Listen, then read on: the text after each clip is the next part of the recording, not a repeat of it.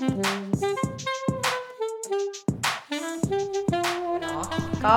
สวัสดีค่ะยินดีต้อนรับทุกท่านนะคะ เข้าสู่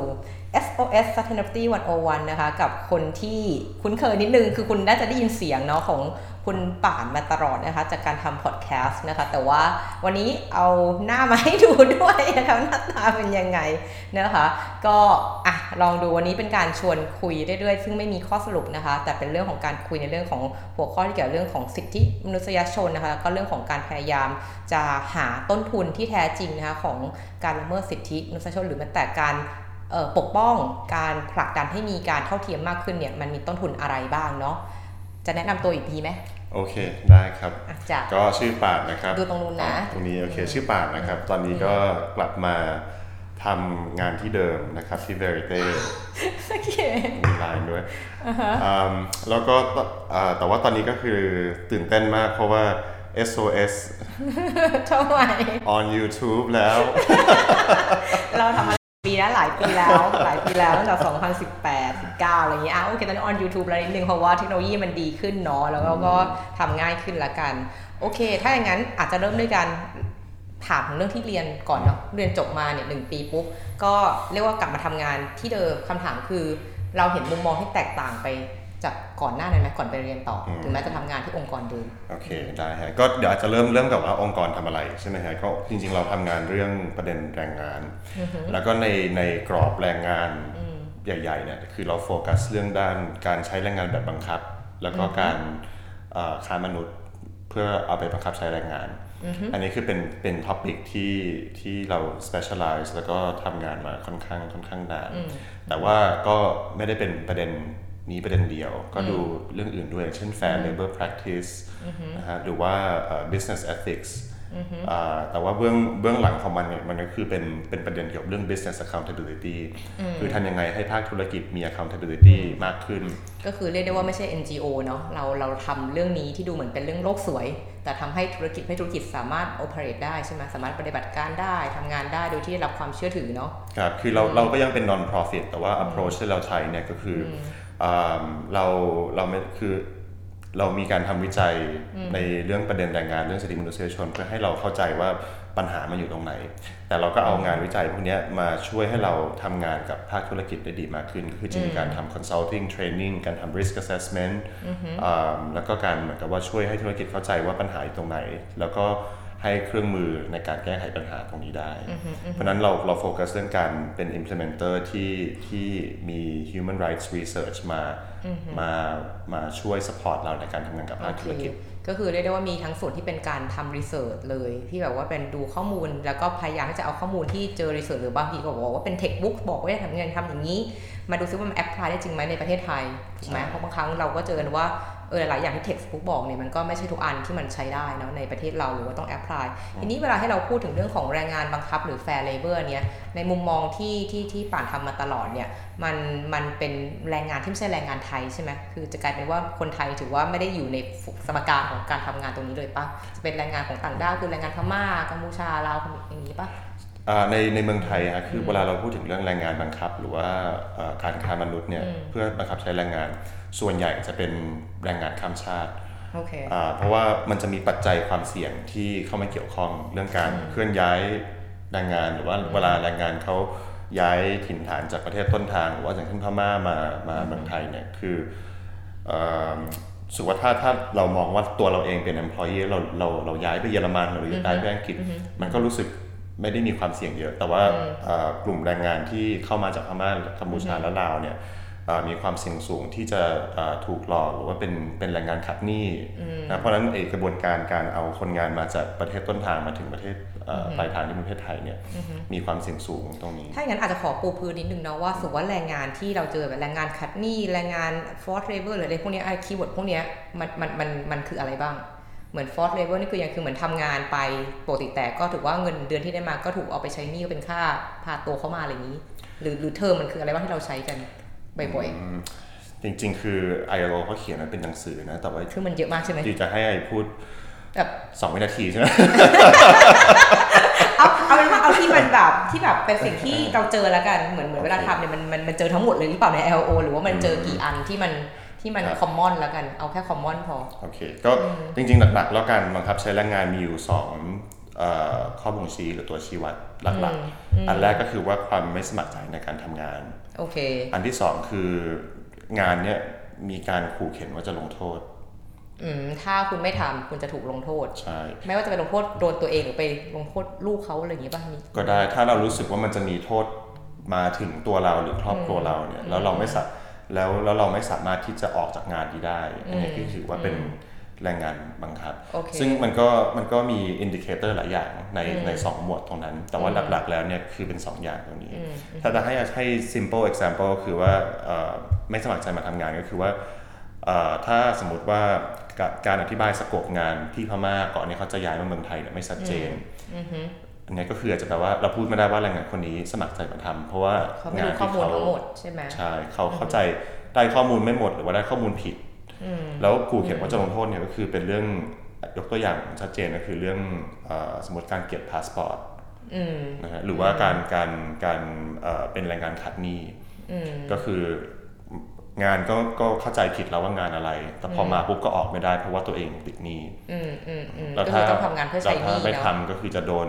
อาจจะโดนเอ่อขู่ว่าจะไปฟ้องเอ่อตมอะไรอย่างงี้ตมอะไรแบบนี้อืมครับอืมซึ่งจริง ๆ มันก็ indicator สองอันเนี่ยมันก็มันมี overlap กันเยอะ แต่ว่าเพราะฉะนั้นคำถามสุดท้ายที่เราต้องถามว่าอันนี้เป็นแรงงานบังคับหรือเปล่าก็คือว่าคนงานคนเนี้ยสามารถที่จะ ออกจากงานที่เขาไม่ชอบหรือเปล่าอืมก็คือเป็นมีมี free will ไหมมีถ้าเกิดว่าอยากจะไปแล้วไปได้ไหมใช่อะโอเคครับได้ ทีนี้อาจจะกลับมาในเรื่องที่เราจะต้องการโฟกัสวันนี้นะที่แบบอะเป็นการพูดคุยแล้วกัน เพราะว่าในตอนก่อนหน้านี้เนี่ยเราก็ได้มีการพูดถึงเรื่อง TCA นะคือ True Cost Accounting ซึ่งเหมือนก็เป็นวิธีการที่ว่าพยายามที่จะ ตีมูลค่าเนาะพยายามจะมองหาแบบมันก็เป็นที่มาจากการทำ cost accounting คือบัญชีต้นทุน ว่าจริงๆแล้วต้นทุนของสินค้าเนี่ยเป็นคนทำธุรกิจอะมันก็ต้องมีต้นทุนสินค้าเนาะแล้วถ้าเกิดคุณจะได้กำไรคุณต้องอะ mark up ไปกี่เปอร์เซ็นต์เพื่อให้มันขายได้ สุดท้ายก็เป็นต้นทุนบวกกำไรก็ได้ราคาถูกไหมอย่างนี้ยค่ะดังนั้นตรงนี้คำถามเราคือว่าไอ้คำว่า true true cost ถูกต้นทุนที่แท้จริงเนี่ยเวลาเราพูดกันในกลุ่มของความยั่งยืนเนี่ยคือการบอกว่าต้นทุนที่แท้จริงเนี่ยมันมีต้นทุนด้านนอกเหนือจากแค่วัตถุดิบนะ หรือแรงงานที่ต้องใช้ในการทำสินค้านี้ออกมา แต่มันมีต้นทุนของเรื่องของสิ่งแวดล้อมว่าถ้าทำการผลิตของคุณเนี่ยมันทำลายสิ่งแวดล้อมไหมเช่นก่อให้เกิดน้ำเสียไหมมันหรือว่าต้องมีการไปบำบัดน้ำเสียเพื่อให้ลงหูแหล่งน้ำต้นทุนเหล่านี้จริงๆแล้วเนี่ยมันมันเป็นเท่าไหร่ ทีนี้วันนี้ที่เราจะจะมาคุยกันคือว่ามันก็มีสิ่งเรียกว่า human rights accounting อยู่เหมือนกัน ซึ่งคืออยู่ภายใต้ element พวกเนี้ยว่า true true cost จริงคืออะไร นี่ก็อาจจะมาชวนคุยกับทางป่านเนาะว่ามีมุมมองเรื่องนี้ยังไงบ้างในการทำงาน ว่ามันยากง่ายมัน practical ทำได้จริงขนาดไหน เพราะว่าเรียกว่าในหนังสือเรียนอะ่ะก็เขียนได้หมดแหละว่าให้ว่าต้องมีคำนวณยังไง หรือต้องแบบไปดูข้อมูลที่ไหนแต่ถามว่าจริง ๆ แล้วเนี่ยมันยากยังไงดังนั้นวันนี้คงไม่ได้มีข้อสรุปอะไรแต่เป็นการชวนคุย เพื่ออาจจะในอนาคตอาจจะมีอะไรที่มันเครื่องไม้เครื่องมือ หรือว่ามีเทคโนโลยีที่อาจจะช่วยจับอะไรพวกนี้ได้ชัดเจนมากขึ้นเนาะโอเคถ้างั้นอาจจะขอเล่าถามเลยว่าแบบไอ้ต้นทุนของ human right ที่บอกเนี่ย มันจะมาจากไหนบ้าง มันมีต้นทุนอะไรบ้างเกิดต้องนำมาคำนวณอ่าเพราะว่าเราเราทำงานเรื่อง trafficking เป็นหลักเดี๋ยวเราใช้ trafficking เป็น case study ละกันว่าทำอย่างว่าว่าว่า discussion ตอนนี้มันอยู่ตรงไหนนะคโอรับเค trafficking คือการค้ามนุษย์ถูกไหมในภาษาไทย อืมใช่โอเคทีนี้ก็อาจจะโยงกับที่พูดเมื่อกี้ว่า forced labor หรือว่าการบังคับใช้แรงงานก็คือสองอย่างที่เราพูดไป แต่ว่าทีนี้มันกลายมาเป็น labor trafficking เนี่ยก็ต่อเมื่อไม่มีการเคลื่อนย้าย มันก็จะกลายเป็นว่ามันมีมันมีความเสี่ยงด้านการค้ามนุษย์ เพราะว่า n n n outcome คือ forced labor แต่มันมีอีกอีกปัจจัยหนึงที่เข้ามาก็คือการเคลื่อนการเคลื่อนย้ายเคลื่อนที่การเคลื่อนที่ของคนงานอ่าทีนี้อ่าคำถามคือทำยังไงให้ให้การบังคับใช้แรงงาน หรือว่าการค้ามนุษย์มีความเสี่ยงน้อยลง แล้วเราจะสามารถ ใช้กลไกอะไรได้บ้าง เป็น true cost accounting หรือเปล่า มามาช่วยเอ่อให้ business เรียกให้ธุรกิจเห็นภาพเนาะว่าถ้าเกิดคุณไม่ไม่ไม่ดูแลเรื่องนี้ให้ดีเนี่ย ต้นทุนมันอาจจะบานปลายใหญ่กว่าการที่แบบมาลงทุนในวันนี้ใช่ไหมอะโอเค ปัญหาตั้งแต่ตอนต้นนะฮะก็คือประมาณแบบห้าหกเจ็ดปีที่แล้ว แต่ว่ามันก็ยังมีปัญหาตอนนี้อยู่ก็คือว่าเอ่อ บริษัทที่จ้างแรงงานข้ามชาติเนี่ยไม่รู้ว่าเขามีความเสี่ยงด้านการค้ามนุษย์ หรือว่าการบังคับใช้แรงงานยังไงบ้าง เพราะว่าส่วนใหญ่แล้วเนี่ยบริษัทจะใช้เป็นเอเจนซี่หรือว่าเป็นโบรกเกอร์ในการสรรหาคนงานมา ถ้ามองเป็นเบสิกก็คือว่ามองมองมองแบบเอ่อเป็นเป็นแบบแบบง่ายๆง่ายๆ ก็คือว่าโรงงานต้องการคนงานไม่มีไม่มีแรงงานในเมืองไทย ก็เลยไปหาแรงงานในประต่างประเทเทศศอะเพื่อนบ้าน แล้วก็ ไม่ไม่ไม่ไม่ไม่สนใจว่าเอ่อแรงงานเนี้ยจะมาอย่างไง แค่แรงงานเขาเข้ามาในโรงงานเราก็เพียงพอแล้วโอเคทีนี้ปัญหาที่เกิดขึ้นที่มันกลายเป็นเป็นดราม่าห้าหกเจ็ดปีที่ผ่านมาก็คือว่า เราก็พบว่าในขั้นตอนการนำคนงานคนหนึ่งจากพม่ามามามาเมืองไทยเนี่ยมันมีความเสี่ยงด้าน forced labor กับด้าน trafficking สูง ทีนี้มันก็เลยมีความจำเป็นที่ธุรกิจเนี่ยหรือว่าบริษัทที่จ้างเนี่ยต้องมี human rights due diligence ว่าต้องเข้าใจว่าปัจจัยความเสี่ยงจะเกิดขึ้นในขั้นตอนการสรรหาแรงงานในขั้นตอนไหนบ้าง แล้วเราสามารถที่จะ control human rights risk ยังไงได้บ้าง แต่ว่านอกเหนือจาก human rights risk เอ่อ business case ของการทำ due diligence เนี่ยก็คือว่ามันไม่ใช่แค่ human rights risk ที่อยู่จะสาที่ที่บริษัทจะสามารถ detect ได้ แต่มันคือการ make sure ว่าในขั้นตอนการสรรหาคนงานเนี่ย เขาได้คนงานที่มีคุณภาพ ก็คือเรียกได้ว่าบริษัทเนี่ยต้องขยายสโคปเนาะหรือขยายการมอนิเตอร์ การทำอะไรต่างๆนอกเหนือจากแค่ประตูโรงงานและตอนนี้เราทั่วไปจะมองว่าเวลาดูแลแรงงานเนี่ยก็คือการทำให้แน่ใจว่า ถ้าเขาอยู่ในโรงงานในเขตพื้นที่นิคมของเราเนี่ยเขาต้องไม่เกิดอุบัติเหตุ มี safety เพียงพออะไรเงี้ยได้รับการอะ เรียกว่ามีเวลาทำงานมีเวลาพักเนาะอะไรอย่างนี้ อันนี้คือเป็นส่วนที่ในขอบเขตของบริษัททั่วไปที่ก็อะอันนี้พื้นที่ฉันฉันจะดูแต่ตอนนี้ถ้าเกิดในเรื่องที่ป่านพูดมาเนี่ยคือการขยายและว่าคุณจะไม่ใช่แค่ดูแค่ตรงประตูโรงงานนะแต่คุณต้องดูไปไกลกว่านะว่าเออการที่เขาเข้าไปอยู่ในโรงงานคุณเนี่ยเขามาแบบไหนมาอย่างไรถูกไหมโอเคเพราะว่าหลักหลักการของเออการค้ามนุษย์เนี่ยก็คือว่าคนคนที่ผิดเนี่ยไม่ใช่แค่คนที่ค้า แต่ถ้า ถ้าถ้าถ้าคุณรับคนที่ถูกค้าเข้ามา แล้วเขาทำงานในโรงงานอยู่เนี่ย ก็ถือว่าเรามีส่วนร่วมในการในการก่อเรื่องในการในการทำอาชญากรรมครั้งนี้ถูกไหมก็ใช้คำแรงไปไหมใช้แค่นั้นก็ได้เพราะว่าการค้ามนุษย์ก็เป็นเป็นอาชญากรรมเป็นข้ามอาชชาติญากรรมเนอะเหมือนกันอืมครับใช่แต่ว่าทีนี้มันก็มันก็ฟังดูน่ากลัวนะ แต่ว่ามันแต่ว่าถ้าถ้าเอาตามความเป็นจริงก็คือก็คือถูก แต่ว่าทีนี้โอเคทีนี้เราเราก็เลยย้ายจากการที่บริษัทไม่เคยมี due diligence อืมให้เริ่มตอนมีให้เริ่มมี ตอนนี้บริษัทส่วนใหญ่ก็มีแล้วนะฮะโดยโดยโดยรวม ทีนี้คำคำถามต่อมาก็คือว่าเอ่อมันมีปัจจัยความเสี่ยงอะไรบ้างแล้วเราจะสามารถป้องกันหรือว่าเยียวยาอย่างไรได้บ้างหนึ่งหนึ่งในบอกว่าเอ่อปัจจัยขับเคลื่อนหรือว่า driver ของของเอ่อการค้ามนุษย์ก็คืออ debt bondage หรือว่าการเป็นแรงการขัดหนี้แล้วนี่คือมันไม่ใช่มันไม่ใช่หนี้ที่เกิดขึ้นมา ส่วนบุคคลอย่างเช่นเราไปซื้อบ้านซื้อรถแล้วเราเป็นหนี้แล้วเราก็ออกจากงานไม่ได้ เพราะว่าเราต้องจ่ายค่าบ้าน อันนี้คือเป็นหนี้ที่เกิดขึ้นมาจากขั้นตอนการสรรหาแรงงาน งั้นแปลว่าแรงงานคนนี้ถูกเอ่อเป็นแรงงานขัดหนี้เนื่องจากการที่เขาจะมาทำงานที่บริษัทนี้โอเคทีนี้มีแนวทางแก้ไขยังไงบ้างเอ่อ best practice สากลก็คือเอ่อเป็นไอเดียที่เขาเรียกว่า employer pay principle อ๋อก็คือนายจ้างต้องเป็นคนจ่ายค่าทั้ใช้งหมดจ่ายเลยตั้งแต่การทำเอกสารการนู่นการนี่ใช่ไหมเพราะเราเข้าใจว่าบางที่เนี่ยบางที่ก็อาจจะเอกสารอาจจะไม่ได้ไม่ไม่ครบเท่าที่ไทยต้องการ ก็ต้องมีการทำเอกสารเพิ่มทำพาสปอร์ตอะไรอย่างนี้ป่ะในส่วนในนั้นใช่อันนี้ก็ใช่คือเป็นสิ่งที่นายจ้างต้องจ่ายทั้งหมดเลย ก็ในนั่น principle นั่นนั่นคือไอเดียในไอเดีย principle ทีนี้โอเคมันก็มีกฎเกณฑ์ออกมาหลายอย่าง ILO ก็มีเซตว่าโอเคนายจ้างต้องจ่ายอะไรบ้าง ที่บอกว่า employer pay เนี่ยกฎหมายไทยก็มีบอกว่านายจ้างต้องจ่าย item อะไรบ้างเอ่อแบรนด์บางแบรนด์ก็จะมี standard ออกมาว่านายจ้างต้องจ่ายอะไรบ้าง standard มันก็ไม่ได้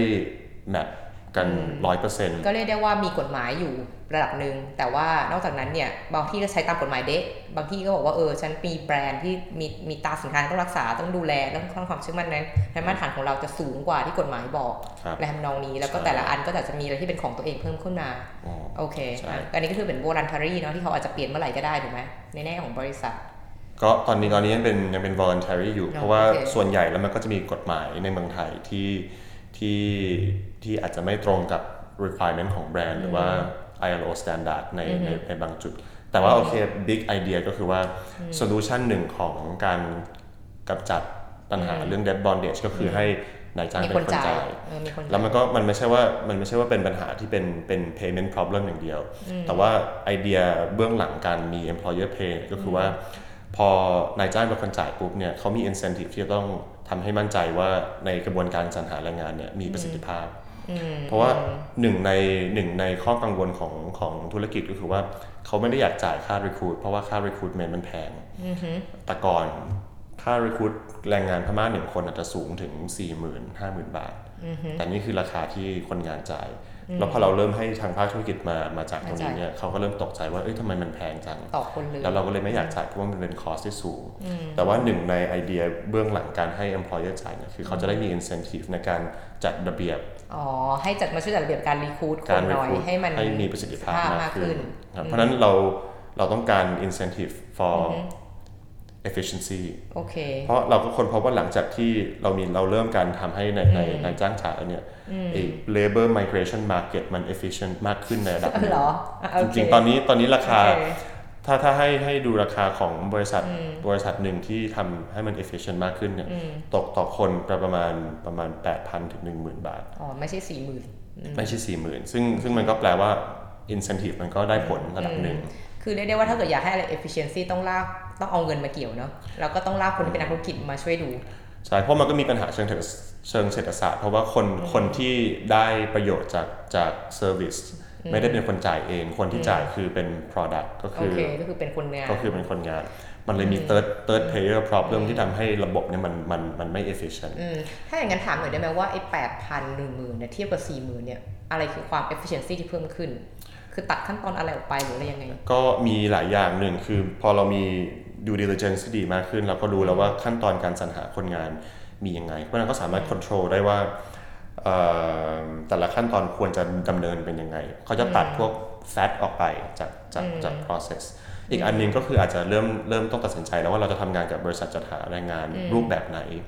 เราต้องดูว่า capacity ของการ recruit เขามีแค่ไหนเขามี economy of scale ไหมถ้าเรา recruit เยอะ เพราะฉะนั้นมันมันก็จะ reduce cost หลายๆอย่างได้ได้ออกไป เพราะฉะนั้นสิ่งที่เราอยากให้เกิดขึ้นก็คืออยากจะให้ไอ้ recruitment chain เนี่ยมันมันมีประสิทธิภาพมากขึ้น ก็คือเหมือนกับว่าในการ recruit ที่บอกว่ามีสิทธิภาพขึ้นเนี่ยคือการมีแบบเหมือนคล้ายเป็นสเต็ป by สเต็ปที่ชัดเจนปะว่าถ้าเกิดเออแรงงานพม่าอยากมาทำงานในบริษัทที่เป็นอาบริษัทอาหารเออ มันต้องมีขั้นตอนคือ 1 2 3 4 5ยังไง ซึ่งใน 5 ขั้นตอนเนี้ยถ้าเกิดมาทำธุรกิจสิ่งทอในไทย มันก็จะมี 3 อันอะเหมือนกัน4 5ไม่เหมือนอย่างนี้หรือเปล่าเป็นลักษณะไหมวิธีการ recruit หรือว่าจริงๆแล้วไม่ว่าคนจะมาทำธุรกิจอะไรในไทย วิธีการรีคูดเมนต์เหมือนกันหมด จริง ๆ มี overlap เยอะมากแต่ว่าถ้าถ้าจะแยกตาม industry มันก็อาจจะมีเรื่อง screening practice ที่แตกต่างกันไปอะไรอย่างนี้แต่ว่าส่วนใหญ่แล้ว recruitment จะคล้ายๆมันจะมันจะคล้ายๆกัน เพราะว่าจริงๆแล้ว recruitment จากจากเอ่อประเทศต้นทางต้นทางมาเมืองไทยเนี่ยมันมันเราเรามีกรอบอืม กรอบนโยบายอยู่ที่ที่ควบคุมตรงนี้ แต่ว่าสาเหตุที่มันเคยแพงเนี่ยก็เพราะว่าเอ่อตามความเป็นจริงแล้วเนี่ยมันมีโบรกเกอร์เยอะมาโบรกเกอร์พาจากจากเอ่อจากจากวิลเลจมาย่างกุ้งมาทำพาสปอร์ตแล้วก็กลับไประหว่างรอพาสปอร์ตแล้วก็มา ใหม่มาทำแบบ อ๋อ คือไม่ต้องมา medical เดินทางหลายรอบอะไรอย่างเดิเงี้ยนที่ทางจะมาครั้งเดียวแล้วทำให้หมดในวันเดียวอะไรอย่างใช่เงี้ยเราเราถ้าไม่มีใครไปดูเขาแล้วก็ควบคุมว่าเนี่ยไอ้ขั้นตอน step แรกเนี่ยจริง ๆเอ่อเราต้องการแค่แค่ทริปเดียวมาย่างกุ้งเราทำให้เสร็จ แต่ถ้าเราไม่มีคนเป็นเป็นลูกค้าที่ demand efficiency มันก็จะเกิดเขาก็จะตามนั้น inefficiency ขึ้นมา ก็จะย้วยก็จะย้วยโอเคขึ้นมาโอใช่เคอันนี้คือเป็นเป็นหนึ่งหนึ่ง reason ว่าทำไมเราถึง push เรื่อง employer pay อ่าอ่าโอเคงั้นเข้าใจเห็นภาพ ถ้าอย่างนั้นถ้าอย่างนี้ ถามถามต่ออีกนิดนึงเรื่องของเอ็มไม่รู้จะใช้เวลาเยอะไหมแต่ว่าเอ่อการ recruit ที่เราบอกว่า step หนึ่งสองสามเนี่ยมันมีอะไรนะอันหนึ่งคือทำพาสปอร์ตสองคือตรวจสุขภาพ ใช่ไหมแล้วมีอะไรอีก จริงๆมันมี step ก่อนหน้านั้นเนี่ยคือเรื่องโอเคการการเหมือนกับว่าการเขาเรียกว่า pooling stage ก็คือการ identify ว่าคนที่เป็น job seeker เนี่ยคือใครอืมก็คืออาจจะเป็นผู้ชายผู้หญิงอายุประมาณ 20ถึง30 อะไรอย่างนี้เหรอ ใช่ประมาณแล้วนั้นแล้วเขาอยู่ไหน อันนี้คือเป็น big question เพราะว่าถ้าให้เราไป recruit ในพม่าแล้วเราจะไปเริ่มที่ไหน คือแบบ where where are these โอเค people โอเคคืออยู่ใน village ตรงไหน หรือว่ามันมีชุมชนตรงไหนไหมที่เราจะไป recruit ซึ่ง pooling stage เนี่ยคือค่อนข้างยากในสำหรับบางซึ่งบริซึ่งษัทต้องการการ local people ป่ะ คือต้องการให้ต้องเป็นคนท้องถิ่นมาช่วยใช่ไหมต้องมีคนท้องถิ่นมาช่วยอ่าอ่าใช่โอเคว่าต้องแบบเหมือนกับว่าถึงแม้เราจะเป็นคนจ่ายเงินเออแบบแบบอะบริษัทจ่ายคำถามก็คือว่าถึงจ่ายเองเนี่ยก็เนี่ยเขามว่าเราคนของบริษัทจะส่ง HR หรือ headhunter ของบริษัทในไทยไปที่พม่าถูกปะก็คือก็ต้องมีเหมือนติดต่อ ใครสักคนที่เป็นอะเป็นเป็นโบรกเกอร์ใช่ไหมหรือว่าเป็น headhunter ของพม่าให้บอกอะถ้าเกิดอยากได้คนอะหมู่บ้านนี้มีเออแรงงานที่อยากไปอย่างนี้แล้วก็ค่อยไปดูตรงนั้นอือฮึแล้วพอทำเอกสารเสร็จปุ๊บเนี่ยขั้นตอนมันก็จะซับซ้อน เพราะว่ามันจะมีเอกสารเยอะที่ต้องส่งให้รัฐบาลพม่าแล้วตีกลับมารัฐบาลไทยแล้วก็กลับพม่าใหม่ แล้วก็อะไรพวกนี้เพราะฉะนั้น process มันค่อนข้างค่อนข้าง complicated ก็คือส่วนนี้กลายเป็นเรื่องของการที่ inefficiency ของรัฐบาลกับรัฐบาลแหละซึ่งตรงธุรกิจจะทำอะไรไม่ได้มากใช่ไหม อันนี้ก็เป็นอีกประเด็นหนึ่งใช่ เพราะว่าจริง ๆ เราก็มองว่าไอ้การเคลื่อนย้ายแรงงานเนี่ยมันไม่มีประสิทธิภาพได้มากกว่านี้ เพราะว่าเรารัฐบาลสองรัฐบาลก็อยากสร้างระบบขึ้นมาให้ให้จัดการความเสี่ยงด้านการค้ามนุษย์ง่ายมากมีแต่เร็วขึ้นแต่ขั้นตอนแล้วก็นโยบายแล้วก็ framework ที่ถูกสร้างขึ้นมามันกลับตรงกันข้ามตรงกันข้ามแล้วทำให้มันซับซ้อนจนกระทั่งเราต้องใช้ labor agency มาช่วยโอเค มาช่วย go through ไอ้ไอ้ system ตรงนี้ ซึ่งตรงนี้จริงๆแล้วถ้าเกิดในเคสแบบเด่นอย่างแรกเนาะ chain แรกคือการแบบอาจจัดการเรื่องของ pooling เรื่องของการทำเอกสารในพม่าให้จบแล้วใช่ปะทีนี้ต่อมาคือเรื่องข้ามเขตแดนแล้วทีนี้ถึงแม้โอเคถูกต้องว่ามันไม่เกี่ยวกับธุรกิจหรือธุรกิจทำอะไรไม่ได้แต่ว่าธุรกิจทำได้คือไปล็อบบี้ ไปล็อบบี้รัฐบาลอะไรให้สองคนนี้ช่วยคุยกันหน่อยอะไรอย่างนี้ใช่ไหมก็ให้ทำให้มัน efficiency มากขึ้น ก็ได้ใช่แต่ว่าอันนี้ก็เป็นอีกอีกปัญหาหนึ่งที่เราเรากำลังพยายามคิดอยู่ว่าเราทำยังไงให้ไอ้กรอบนโยบายในการเคลื่อนย้ายแรงงานเนี่ยมันยังปกป้องสิทธิ์ของของของตัวแรงงานเองของแรงงานเองและในขณะเดียวกันมันมันง่ายพอที่แรงงานเนี่ยสามารถที่จะ navigate เองได้ อันนี้คือเป็น key principle เพราะว่า เราก็อยากจะให้มันมันเป็นไปได้ว่าคนงานสามารถที่จะเหมันก็ว่ามี self direction มี autonomy ในการ navigate system ตรงนี้ได้ แต่อันนี้เป็นเป็นเป็นเป็นหายากยังยังโอเคยังไม่ค่อยรู้ว่าจะจะหาทางออกได้ ถ้างั้นตอนนี้เขาเวลาเราพูดคำว่าต้นทุนของการ ดูแลจัดการเรื่อง human right เนี่ยอันเนี้ยคือเป็นต้นทุนที่จริงๆแล้ว calculate ได้เลยถูกปะเพราะว่าแบบเช่นการเดินทางอย่างเงี้ยอย่างน้อยนี่มีเรียกว่าถ้าในเชิงของ accounting เนอะลงบัญชี มันก็ควรจะมีสิ่งที่เรียกว่าใบเสร็จ หรือ estimate ได้ว่ามันต้องเท่าไหร่กันเดินทางจากหมู่บ้าน ไปย่างกุ้งแล้วเดินกลับทางกลับไปกลับมาอะไรอย่างนี้ใช่ปะแล้วก็เรื่องของการส่งเอกสารต่างๆนานา อันนี้ก็อาจจะเป็นนับเป็นจำนวนวันที่เสียไปได้ ว่าหนึ่งวันจริงๆแล้วอาจจะเป็นการใช้ proxy นะเวลาเราคำนวณพวกนี้ว่าถ้าเกิดธุรกิจต้องรอแทนที่รอ 3 วันกับรอ 5 วันต้นทุนก็ต่างกันแหละ ถูกป่ะในการของการที่ออกเอ่อ production ทีนี้มีอะไรต่ออีกไหมที่อยากจะเล่าในเรื่องของทางทางเส้นนี้เลย ว่านี่จบยังจบแล้วรัฐาอันนี้แลกไปแลกมาจบแล้ว อันนี้จบแล้วแต่ว่าจริง ๆ อยากจะ maybe กลับไปเรื่อง true cost accounting โอเคก็ได้เพราะว่าได้ที่เราพูดไปเมื่อกี้คือการการ calculate cost ของการ recruit โอเค ตอนนี้เรามี cost แล้วเพราะเราทำเอ่อ นายจ้างเป็นคนจ่ายทีนี้เอ่อมีมีคำถามว่าว่าว่าการทำ cost cost calculation ตัวเนี้ยง่ายหรือยากหรือเปล่าใช่ไหมแล้วก็เดี๋ยวอยากจะไปประเด็นที่สองก็คือว่าเรื่อง cost ของการเยียวยาโอนี่เคคำคำถามแรกว่า cost ในการ recruit เนี่ยเราสามารถคำนวณอย่างแม่นยำได้ไหม ถ้าเราใช้ไอ้ government cost หรือว่า cost ตามเอกสาร มันก็มันก็ มันก็เที่ยงพอสมควร พอไหวใช่ พอไหวพอไหวแต่ว่ามันจะมี variable cost ที่เข้ามาเยอะเหมือนกัน แล้ว variable เนี่ยมันมัน variable based on อะไร มัน based on scale ของโรงงาน volume ของการ recruit recruitment partner ที่เราใช้ เพราะว่าในแต่ละ recruitment partner ก็จะมี recruitment practice ที่ไม่เหมือนกัน เพราะฉะนั้น cost มันก็จะแตกต่างแตกันกไปต่างกัน ที่บอกว่า 8,000เนี่ยก็ไม่ได้แปลว่าถ้าคุณทำ due diligence ดีๆ มันจะลงมาที่ 8,000 มันมันขึ้นอยู่กับหลายหลายปัจจัย เพราะฉะนั้น cost มันจะค่อนข้างแตกต่างกันอยู่เหมือนกันหมายความว่าคืออาจจะไม่สามารถประเมินเป็น average ได้ว่าทุกบริษัท A B C D ที่จะ recruit คนจากพม่าเนี่ยจะมีต้นทุนในการ recruit ประมาณ 8,000 ทั้งหมด อันนี้ไม่ได้ อันนี้อันนี้เราพูดไม่ได้ว่าเราเราเราพูดไม่ได้ว่า 8,000 เสมอไป แต่ว่าประเด็นที่สำคัญที่สุดก็คือเรื่องการทำ due diligence ที่ที่ดี เพราะว่าอยู่จะได้ cost ของการ recruit ที่เที่ยงก็คือเอาไว้เราทั้มีงหมดเพื่อจะได้ manage ได้ในของบริษัทนั้นเนาะใช่เออว่าคุณอาจจะได้อะ8,000คนคนนู้นต้องมี20,000นะ แต่นั่นคือ20,000เขาสเกลใหญ่ คือเขาต้องการหลายคนเลยทำนองนี้ใช่ไหมก็คือในความแตกต่างนั้นก็คือแนะนำก็คือว่าถ้าคุณอยากจะเรียกว่า management ในเรื่องนี้ให้ดีขึ้นก็คือคุณทำ diligence ให้ดี เพื่อได้เห็นภาพว่าสุดมันจะมีเงินรั่วหรือมีต้นทุนตรงไหนบ้าง ที่ใช่คุณลดได้อีกไหมหรือไม่ได้ ถ้าไม่ได้ไม่ได้เพราะอะไรก็ได้จบไปไม่ต้องไปนั่งทำอะไรแล้วเออทีนี้สิ่งที่โฟกัสต่อมาอันนี้คือเรียกว่าต้นน้ำในเรื่องของการเอาเอาเขามาในประเทศไทย สิ่งที่พูดต่อมาคือเรื่องของการเยียวยา นั่นหมายความว่าการที่ใช้คำว่าเยียวยาแสดงว่ามันต้องเกิดปัญหาแล้วถูกไหมมันต้องเกิดการไวโอเลสมันต้องเกิดการเรียกว่าฝ่าฝืน หรือทำอะไรที่มันไม่ถูกต้องแล้ว แล้วเราค่อยมาเยียวยาใช่ซึ่งคอร์สที่อยู่ว่าคอร์สต้นทุนในการเยียวยามันหายากอ่า เพราะว่าไอ้ที่เราบอกว่ามี employer pay principle เนี่ยคือเป็นการป้องกันไม่ให้ไม่ให้ไม่ให้คนงานกลายเป็นเป็นแรงงานขัดหนี้อืมแต่ว่าอย่างที่เรารู้กันว่า prevention ทำให้ดียังไงมันก็ก็อาจจะมีหลุดอาจจะมีหลุดบ้าง ทีนี้ในกรณีที่หลุดเนี่ย best practice ของการเยียวยาก็คือจ่ายเงินที่แรงงานเอ่อ คือจ่ายจ่ายค่าหนี้ที่แรงงานเนี่ยได้ได้รัต้บองมาอ่าต้องต้องเป็นหนี้อยู่ก็ต้คือองเป็นช่วยหนี้อยู่ช่วยปลดหนี้ให้ ก็คือช่วยปลดหนี้ในการที่เกิดขึ้นมาจากขั้นตอนการสรรหาแรงงานอืมซึ่งอันนี้ถามว่าไอ้มันก็มี practical technical problem ว่าเราจะคำนวณค่าเยียวยานี้ยังไงอือฮึส่วนใหญ่ในการ recruit มันไม่มีใบเสร็จอืมอาจจะครับใช่เพราะฉะนั้น เพราะฉะนั้นบริษัทถามว่าแล้วแล้วเราจะรู้ได้ยังไงว่าจำนวนที่เขาเป็นพูดหนี้มาเนี่ย มันจริงหรือเปล่าเป็นอย่างเงี้ยเป็นเหรอจำนวนจริงหรือเปล่า อ๋อโอเคก็เลยโอคกลับไปประเด็นเดิมว่าต้องทำ due diligence กับตั้ง risk แต่ต้น assessment ดีดีๆ เพราะฉะนั้นเราจะได้รู้ว่า average cost ของการนำคนงานใน recruitment corridor ของเรา แล้วก็ในในในในบริบทของโรงงานโรงงานนี้เนี่ยเท่าไหร่ อือฮึอือฮึอือฮึก็ถึงนี้แสดงว่าเวลาที่เกิดปัญหา อันนี้เวลาเกิดปัญหาอันนี้เคสคืออะไรเหมือนกับว่าเขาไม่ใช่เสียชีวิตใช่ไหมไม่ใช่เคสเสียชีวิตแต่เป็นเคสแบบ เหมือนโดนหลอกมาแล้วบริษัทมารู้ทีหลังอย่างนี้ปะก็คืออาจไม่เป็นไรอาจอาจจะโดนโดนเก็บค่าค่า recruit อ๋อโอเคอืมแพง แพงแล้วก็เข้ามาปุ๊บมันก็จะเป็นเป็นเป็นประเด็นในหนึ่งของเอ่อ ตัวบ่งชี้เรื่องการค้ามนุษย์ แล้วก็การอ๋อทำแรงงานบังคับแบเป็นบแรงนี้งานใช่ไหมขับหนี้สมมติแบบนี้ใช่ไหมเหมือนว่าโอเค บริษัทรับคนคนนี้มาทำงานแล้ว ก็จ่ายเงินเดือนให้เขาตามปกติที่ควรจะเป็น แต่ก็มารู้ทีหลังว่าเงินเดือนที่เขาจ่ายที่เขาจ่ายเขาไปหมดมันไม่เคยอยู่ที่เขาเลยเขาต้องจ่ายเงินให้โบรกเกอร์ที่เขาบอกเป็นหนี้ทำนองนั้นก็ได้ใช่ไหมใช่ทำนองนั้นใช่พอบริษัทรู้บริษัทก็รู้สึกว่านี่คือการนี้คือการ violate เพราะนี่คือเรากำลังจ้างแรงงานที่ตอนนี้ยังต้องขัดหนี้อยู่อืมเขาเลยอธิชั่นในการบอกโอเคงั้นเดี๋ยวผมปลดหนี้ให้มันเท่าไหร่ อะไรเงี้ยซึ่งอาจจะเป็นเคสที่ว่าไอ้โบรกเกอร์นี่มันก็อาจจะโกหก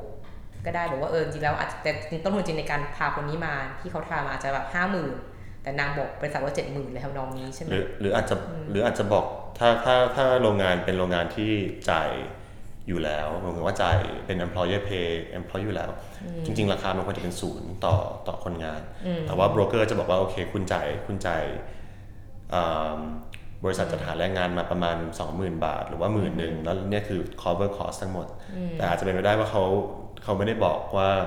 จริง ๆ เราก็เก็บจากคนงานเหมือนกัน อ๋อ คือเราเหมือนจะเก็บ double เลย เก็บก็ดับเบิลอย่างนี้อย่างนี้ก็มี แต่ว่าปัญหามันก็ไม่ใช่เป็นแค่ว่ามันมีเอ่อ labor agency โกหกบางที labor agency เองในพม่าหรือในไทยก็ไม่ได้มี due diligence ของเขาดีพอที่จะป้องกันไม่ให้ว่าขั้นตอนในการสรรหาคนงานคนนี้มาเนี่ยมีแรงงานขัดหนี้อ๋อก็มีโอเคมีเหตุการณ์ว่าโอเค คนงานคนนี้ถูกเก็บในในหมู่บ้านเขา ซึ่งโอเคเอเจนซี่ก็ไม่รู้นายจ้างก็ไม่รู้อืมอืเพมราะฉะนั้นอันนี้ก็เลยมันก็เลย stress ความสำคัญของการทดิวริเจนำ due diligence อืมอืมทีนี้ถามถามต่ออันอันนี้อันนี้จบหรือยังในเรื่องของคอสจบแล้วใช่ไหมนี่ถามต่อคือคนทำดิวริเจนเนี่ย คือใครเอางี้ปกติคนที่ทำหน้าที่เนี่ยพอภาษาว่าเอออยากทำดิวริเจนโดยทั่วไปแล้วเขาจะจ้างเติร์ดปาร์ตี้หรือจริงเขามีคนในองค์กรเขาเองเจ้าของบริษัทอ่าที่เขาทำเรื่องนี้จริงจังโดยทั่วไปก็ HR จะเป็นคนทำเองนะครับ HR นี่คือ human resource human resource จะเป็นคนเหรอทำเพราะว่าเหรออันนี้ก็แล้วแต่โครงสร้างบริษัทบางบริษัทอ๋อก็ให้ HR ที่มีหน้าที่ recruit แรงงานข้ามชาติเนี่ยทำ due diligence เพราะว่าเขาก็อาจจะทราบถึงแบบขั้นตอนการ recruit ดีกอ๋อว่าโอเคบางที่ก็ใช้ sourcing เพราะว่า sourcing เป็นคนจ้างเอ่ออ labor agency ออกมา ก็เลยให้ sourcing เป็นคนทอ๋อำแต่ว่าไอ้จะ sourcing หรือ human resource มันคือเป็นเอ่อเอ่อถือว่าเป็น approach ที่ไทยใช้ภายใน ซึ่งก็ทำได้ถ้าบริษัทมองว่ามี capacity มี knowledge พอที่จะทำก็ควรจะทำเอง แต่ว่าอีก approach หนึงคือจ้าง third party มาทำซึ่งมันก็มี third party หลายบริษัท หรือว่าหลายองค์กรที่ทำพวกเอ่อ labor recruitment certification หรือว่าการทำ due diligence ให้ตรงนี้ก็มีของ IOM the Fair Hiring Initiative เป็นองค์กรแบบไม่แสวงหาซึ่งซึ่งพวกนี้เนี่ยต้องทำทุกปีไหมหรือหรือวงรอบในการทำดิวเจนเนี่ยมันยังไงเอาจริงๆแล้วเอ่อ จริงๆแล้วถ้าตาม best practice ก็คือคือบางมาตรฐานเขาก็จะกำหนดไว้ว่าต้องทำทุกปี หรือว่าทำทุกก็คือมีมี management system ที่จะ assess risk ทุกปี บางอันก็บอกว่าไปเอ่อ based on risk ก็คือว่าถ้าบริษัทบอกว่ามีความเสี่ยงสูงก็ควรทำบ่อย ถ้าคิดว่าเราควบคุมได้แล้วดีพอก็ไม่ต้องทำทุกปีก็ได้ก็อาจจะเป็น 3 ปีทีหนึ่งอะอะไรไรอปย่าระงมาณนี้นั้นใช่อ๋อโอเคได้จ้ะได้ค่ะ ก็ทีนี้คำถามที่ยากกว่า คือการพูดถึงว่าแล้วต้นทุนเนี่ยเราจะกระจายกันยังไงนอกจากที่เราคุยกันว่าต้นทุนมันเริ่มจากการอ่านทั้งแต่รีคูดใช่ไหมคะอาจจะมีเรื่องของจากนั้นอาจจะมีการเยียวยาด้วยที่ต้องอัด forecast หรือต้องประมาณการไว้ นี่คำถามคือรับต้นทุนเนี้ยใครต้องจ่ายบ้าง ก็อยากให้ลองนึกภาพนะว่าประเทศไทยของเราเนี่ยก็เป็นผู้ส่งออกนะระดับโลกนะคะไม่เรื่องอาหารหรือเรื่องสิ่งทออะไรต่างๆ นานาเนี่ยคำถามคือถ้าสินค้าเนี่ยที่ทำขึ้นเนี่ยใช้แรงงานต่างด้าวทำงานแต่ขายในไทย อันนี้ก็ make sense ที่ว่าไทยต้อง บริษัทไทยต้องรับผิดชอบต้นทุนทั้งหมดในการขายถูกป่ะในการที่แบบอยู่ในการจัดการดูแลดิลิเจนต์ต่างๆ แต่นี่ถ้าเกิดคำถามที่ว่าถ้าเกิดเราเนี่ยก็ถือว่าเป็นซัพพลายเออร์ของลูกค้าที่ซื้อของจากเราจากไทยไปขายที่อังกฤษไปขายที่ยุโรปอย่างเงี้ยค่ะบริษัทเหล่านี้เช่นอาร์พวกซูเปอร์มาร์เก็ตต่างๆซูเปอร์มาร์เก็ต chain หรือแม้แต่เสื้อผ้า H&M ซาร่าที่ผลิตอยู่ในประเทศพวกเราอย่างเงี้ยค่ะเขาต้อง absorb เขาต้องช่วยเราออกเงินคือเก็บเงิน คือเรียกว่าจ่ายเงินตรงนี้ไหมที่ทางฝั่งไทยต้องจ่ายในเรื่องของการ recruitment ซึ่งนี้เป็นคำถามที่น่าสนใจที่เราอาจจะไม่มีคำตอบในวันนี้เนาะแต่เราก็จะมาชวนคุย อันนี้ป่านมีความเห็นว่ายังไงบ้างครับก็คิดว่าเป็นปัญหาสำคัญนะเพราะว่าตอนเนี้ยคือเราก็พอที่จะทราบนิดหนึ่งแล้วว่าต้นทุนเรื่องการป้องกันการละเมิดสิทธิ์ หรือว่าการการป้องกันการค้ามนุษย์ forced labor มีราคาประมาณเท่าไหร่ ถ้าจากมุมมองการสรรหาคนงานเอ่ออแรงงานข้ามชาติเอ่อในปัจจุบันเอ่อ บริษัทไทยหรือว่าโรงงานในไทยเนี่ยก็รับผิดชอบค่าใช้จ่ายตรงนี้ ถ้าเราถ้าถ้ามีลูกค้าในยุโรปหรือว่าในในอังกฤษ หรือว่าออสเตรเลีย หรือว่า US ที่ต้องการให้มีการป้องกันในในรูปแบบนี้ ทีนี้คำถามก็คือว่ามันมันได้ไหมที่ที่ให้โรงงานในไทยเป็นคนอับสอบคอสร้อยเปอร์เซ็นต์อือฮึเอาแล้วแล้วคำถามตอนนี้คือไม่ใช่ว่าเราจะไม่ออกเลยใช่ไหมคำถามคือไม่ได้บอกเขาว่าบริษัทไทยไม่ควรออกเลย แต่เป็นคำถามว่ากี่เปอร์เซ็นต์ คือต้องมีการ allocate นะแบบว่าเออไทยอาจจะออก 50%ของต้นทุนทั้งหมด ส่วนเออบริษัทที่ยุโรปที่เป็นลูกค้าของบริษัทไทยทีนึงก็ออกอีก50%ทำนองนี้ก็ใช่ไหมอันนั้นก็อาจจะเป็นวิธีหนึ่งอืมนะครับอืมเพราะว่าอืมเพราะว่าคอสที่ต้องถูกจ่ายขึ้นมาเพื่อป้องกันการละเมิดเนี่ยก็คือควรที่จะออกไปอยู่แล้ว เพราะว่าไม่งั้นถ้าเราไม่ทำมันก็มีการละเมิดหรือมีมีความเสี่ยงด้านด้านที่ที่พูดไปเมื่อกี้ แต่ทีนี้พอมันมีคอสปุ๊บเนี่ยใครควรต้องจ่าย แล้วเราจะมีการ distribute cost ยังไง คำถามมันจะ complicate มากขึ้น เพราะว่าเอ่อถ้าถ้าถ้าพูดตามถ้าพูดง่ายๆก็คือว่าโอเคมันก็ make sense ว่าให้บริษัทต่างชาติกับไทยซื้อกัน 50-50 แต่มันมีดินามิกที่ซับซ้อนมากกว่านั้นโอเคเรื่องราคาสินค้า เพราะราคาสินค้าในเมืองไทย ถ้ายกตัวอย่างพวกเรื่องสินค้าเอ่อสัตว์น้อืมะำหรือว่าปลซีฟู้ดซีฟู้ดอือฮึซีฟู้ดในเมืองไทยกับซีฟู้ดในอินเดียกับเวียดนาม ราคาก็จะไม่เท่ากันของเมืองไทยแพงกว่า อันนี้คือเรายังไม่ได้บวกพวกราคา human rights human rights เข้าไปเข้าไปนี่คือเรียกว่าต้นทุนเพียวๆเลย แค่พื้นฐานเพราะว่าปัจจัยหลายอย่างทรัพยากรเรามีน้อยกว่าอินเดีย อยู่กับเวียดนาม หรือว่าปลาเรามีน้อยกว่าหรือหรือหรืออและ เรียกว่าปัจจัยพื้นฐานปัจจัยของไทยเนี่ยทำให้พื้นฐานเราต้นทุนของเราโดยโดยตัวเองแพงแพงกว่าอยู่แล้วครับใช่เพราะฉะนั้นถ้ามีบริษัทต่างชาติอยากจะมาซื้อปลาจากเมืองไทย เขาก็ต้อง accept cost ที่อาจจะสูงกว่าเวียดนามกับอินเดียอยู่แล้ว ทีนี้เราบวกราคาของ human rights เข้าไป มันก็แปลว่าราคามันเพิ่มมากขึ้นหนึ่งวิธีก็คือว่าถ้าเราเรามองว่าเราควรจะ distribute cost ของของ human rights กับ trafficking prevention เนี่ยเข้าไป มันทำให้ราคาเราสูงขึ้นมา เพราะฉะนั้น เราจะขายได้ไหมอะขายอันได้นี้ไหมคือจะขายได้ไหมนี่คืออันดับแรกเลย ถ้าเกิดว่า ถ้าเกิดว่าเราใส่ใจเรื่อง human rights มากๆก็จริง แต่ว่ากลายว่าทำให้ราคาสุดท้ายแล้วมันไม่ efficient มันไม่ competitive มันแข่งขันตลาดไม่ได้อย่างเงี้ย แล้วแบบไทยจะทำได้อย่างยั่งยืนไหมเอางี้ละกัน อาจจะทำได้ปีแรกปีเดียวแต่หลังจากนั้นไม่ได้แล้ว เพราะว่าก็ไม่มีใครซื้อของฉันฉันจะทำได้อย่างไร แต่อยากให้มองจากมุมมองของ buyer ที่อยู่ในยุโรปเหมือนกัน ว่าถ้าเขามี commitment ที่จะทำ human rights อย่างจริงจัง เป็นไปได้ไหมที่เขาต้อง absorb cost พวกนี้ แล้วเขาต้องเข้าใจว่านี่คือ cost ของการซื้อ product ที่มี human rights prevention ก็คือเป็นเรื่องของการ branding และ เป็นเรื่องของการสร้างความเชื่อมั่น สร้างความมั่นใจให้กับผู้บริโภคที่ยุโรปที่ค่อนข้างจะ activeในเรื่องของ human rights เนี่ยมากกว่าประเทศเราอยู่แล้วเนาะเรื่องปกติเลยที่ เราชอบพูดว่าประเทศที่เจริญแล้วเนี่ยเขาก็เจี๊ยบบ้าบอซื้อเนาะไม่มีอะไรทำก็หาเรื่องนี่แหละไปเรื่อย คือแบบว่าก็หาเรื่องแบบไปจับผินู่นจับผิดที่ดังนั้นเนี่ย ถ้าในเรื่องของถ้าถ้าเทียบเป็นเรื่องของ กำลังซื้อ แล้วก็เรื่อง awareness การตตระหนักรู้เรื่องของ human rights เนี่ยก็ต้องบอกว่าคนในยุโรปเนี่ยเขาก็ใส่ใจเรื่องพวกนี้มากกว่าคนไทยแน่นอน แล้ว ซึ่งตรงนี้ถ้าเกิดเป็นเหตุผลอย่างนั้นเนี่ยมันยิ่งกลายเป็นเรียกว่าต้นทุนที่คุณควรจะจ่ายหรืออาจจะไม่ได้ absorb ในราคา เรียกว่าราคาต่อชิ้นต่อ unit แต่เป็น absorb ในส่วนของเป็น branding ซึ่งทุกคนจะรู้ว่าในการทำธุรกิจเนี่ยต้นทุนหรืองบประมาณในการทำ branding ทำ PR เนี่ยสูงมาก สูงมากบางครั้งเนี่ยในในราคาของสินค้าหนึ่งชิ้นเนี่ยต้นทุนด้านการทำโฆษณาเนี่ยคืออาจจะเป็น 80%ทั้งที่ต้นทุนของผลิตจริงคือ 20 นั้นตรงนี้อาจจะเป็นส่วนที่ที่เรียกว่าในการพูดคุยเรียกว่า conversation dialogue ในการคุยระหว่างประเทศไทย กับประเทศผู้ซื้อที่ยุโรปเนี่ยอาจต้องมีการคุยกันว่าถ้าในเรื่องของความเสียหายอะไรที่เราคิดเร็วๆนะว่า ถ้าฉันไม่ทำถ้าประเทศไทยไม่ทำเนี่ยเอาจริงแล้วฉันก็ขายคนไทยได้นะคนไทยไม่แคร์ ทำนองนี้เนกอะในแง่นั้นนะในแง่แบบเอ้ยมันไม่ไหวต้นทุนมันสูงมากเลยอะไรอย่างเงี้ยอันนี้ไอ้คิดเร็วๆแบบง่ายๆ คือว่าก็คนไทยไม่สนใจ การที่แบบว่าเหมือนผลักภาระลงลงไปในราคาสินค้านะว่าผู้บริโภคเนี่ยจะต้องเป็นคนจ่าย ซึ่งอันนี้ยูไม่เห็นด้วยขนาดนั้นใช่ไหมไม่เชิงไม่เห็นด้วยแต่ว่ามันก็เป็นเป็นคำถามว่าถ้าเราผลัก cost ไป consumer consumer จะจ่ายไหมแล้วก็นั่นคือ one one problem เพราะว่าอยู่ก็อยากจะมี price competition กับ consumer ในระดับหนึ่งแต่อันที่สองก็คือว่าเราก็อยากอยู่ในโลกที่ human rights มันมีใน supply chain ของทุก supply chain เพราะฉะนั้นมันคงไม่มี price premium หรือเปล่า ถ้าเราอยากจะทำ product ที่ถูกผลิตขึ้นมาโดย respect human rights แต่ว่าอีกประเด็นหนึ่งที่น่าสนใจก็คือว่าตอนนี้เราพูดถึง 2 approach นะคืออันหนึ่งก็คือผลัก cost ให้ consumer แต่อีกอันหนึ่งก็คือว่าเราหาวิธีให้แบรนด์เนี่ยหรือบริษัทเนี่ย absorb cost ใน value chain ก็คือราคาต่อ consumer ไม่เปลี่ยน แต่ว่าอยู่หาวิธี absorb cost อืมในใน value วิธีใดวิธีหนึ่ง ก็คือให้คุยกันให้เรียกว่าคนที่เป็นซัพพลายเออร์สุดท้ายในยุโรปคุยกัน ว่าจะแบ่งกันยังไงในการ absorb อันนั้นก็ด้วยแต่ว่าเพราะนั้นเพราะว่าเอ่อมันมี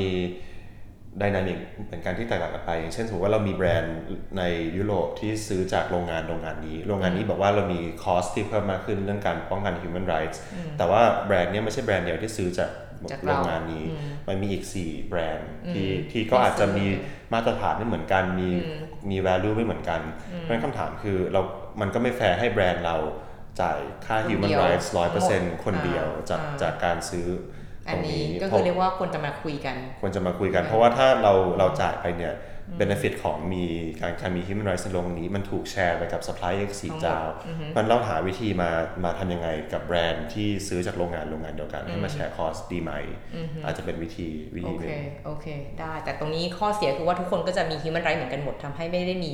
เรียกว่าโดดเด่นจากกว่าคนอื่นออกมาทุกคนเหมือนเป็นมาตรฐาน compliance แหละโอเค ได้จ้ะก็เป็นคำถามที่ปลายเปิดเนาะก็ต้องหาโซลูชันต่อไป วันนี้ก็โดยสรุปก็คือว่าการทำต้นทุนของ human rights เนาะ cost accounting เนี่ยจริงๆแล้ว ในส่วนที่เป็น recruitment เนี่ยก็พอจะจัดการได้อยู่ ไม่ว่าจะเป็นการใช้ proxy หรือการใช้เหมือนอะใบจริง ๆ ถ้ามีเรื่องการเดินทางจาก A ไป B B ไป C อะไรอย่างเงี้ยนี่น่าจะเป็นจุดที่สามารถคาดการณ์ได้ว่ามันเดินทางค่าใช้จ่ายเท่าไหร่เนาะแล้วก็เรื่องของอาการใช้เรียกว่าต้นทุนของราชการอะไรอย่างเงี้ยอันนี้ก็พอจะประมาณได้ แต่ส่วนที่ยากเนี่ยก็คือเป็นส่วนที่ถ้าเกิดมีเหตุการณ์ที่มันหลุดออกจากที่เราระบบที่เราป้องกันไว้แล้วเนี่ยเราจะจ่ายค่าชดเชยเยียวยาอย่างไง ซึ่งบางครั้งเนี่ยมันเป็นเรื่องที่ ธุรกิจมากนะ ถ้าเกิดมันไม่ใช่แค่รายเดียวมันหลายๆรายพร้อมกันแล้วต้องอาจต้องเยียวยาเยอะเงี้ยมันก็เป็นเรื่องที่ก็ต้องแน่นอนมีการขึ้นลงขึ้นศาลเนาะถ้าเกิดจะมีการฟ้องร้องอะไรอย่างงี้ใช่ไหมอย่างอย่างถ้าเกิดเป็นภาพใหญ่อะไรเงี้ยมันก็จะเป็นเรื่องของที่ว่าเป็นต้นทุนที่เยอะอยู่เหมือนกันซึ่งตรงนี้ความยากก็คือว่าแล้วเราจะประเมินไอ้ต้นทุนที่เรื่องของการเยียวยาเนี่ยให้รู้ล่วงหน้าได้ไหมคาดการณ์ได้ไหมว่าเออบริษัทอาจจะมีแนวโน้มที่อาจต้องแกนเงินส่วนนี้ไว้เพื่อเตรียมไว้ในการเยียวยาในเรื่องของ human rights violation ซึ่งตรงนี้ก็เรียกว่า เวลาเราพูดถึงเรื่องการทำเรื่องความยั่งยืนนะไม่ว่าจะเป็นเรื่องสิ่งแวดล้อมหรือเรื่องทางสังคม หรือแม้แต่เรื่องของการกำกับดูแลเนี่ยมันก็เป็นสิ่งที่ evolving คือเรียกว่ามันขยับตัวตลอดมันไม่ได้แบบจบแล้วหนังสือเล่มนี้อ่านได้เลยเป็นไบเบิลไม่มีอะไรเปลี่ยนแล้วอ่านเล่มนี้แล้วคุณรู้ทั้งหมด ก็ไม่ใช่อย่างนั้นเนาะมันก็มีการมาตรฐานใหม่มีการออกกำกับดูแลใหม่ policy ใหม่ๆขึ้นมา ก็เรียกได้ว่าการทำงานในเรื่องพวกนี้ก็เรียกว่าต้องอัปเดต แล้วก็พยายามหา solution ใหม่ๆเนาะถ้าเกิดคนหน้างานเนี่ยน่าจะเห็นปัญหาเยอะสุด ก็ควรจะเป็นคนที่ช่วย create solution ที่มัน เออเหมาะสมกับบริบทที่เปลี่ยนไปเรื่อยๆเนาะมีอะไรทิ้งท้ายไหมคะสรุปดีครับฮะสรุปดีสนุกดีอ๋อเหรออืมจ้าขอบคุณค่ะ ขอบคุณครับ ได้บ๊ายบาย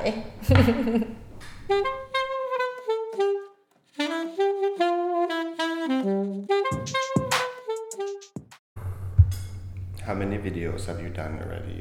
99 ฮะ จริงเหรอ ทำไมไม่เคยดูเลยอะไม่ต้องดู หรอกยูไม่ต้องดูแล้วให้เด็กน้อยดูยูไม่ต้องดูยูไม่ต้องดูยูรู้ดีแล้วชื่ออะไรเขินะน SOS ไม่ตอนนี้เขาอยู่ในนี้แล้วยูเชยจังอันนี้เขาอยู่ใน YouTube ไอ้นึกว่าอยู่กำลังเพิ่งแล้วเริ่มแบบทำวิดีโอ no okay you've been doing 99 videos เป็นไงที่นานแล้วโซฟาเราก็ไม่ได้นับนะแต่แบบมันก็นี่อะทั้งหมดอืมมีทั้งแบบเป็นเสียงแบบเป็นเรื่องนู้นเรื่องนี้อะไรเงี้ยมีแบบไปอ่านหนังสือที่บ้านไหนดี เราชอบไปอ่านอ๋อมีพวกทำไพ่ทาโร่ด้วย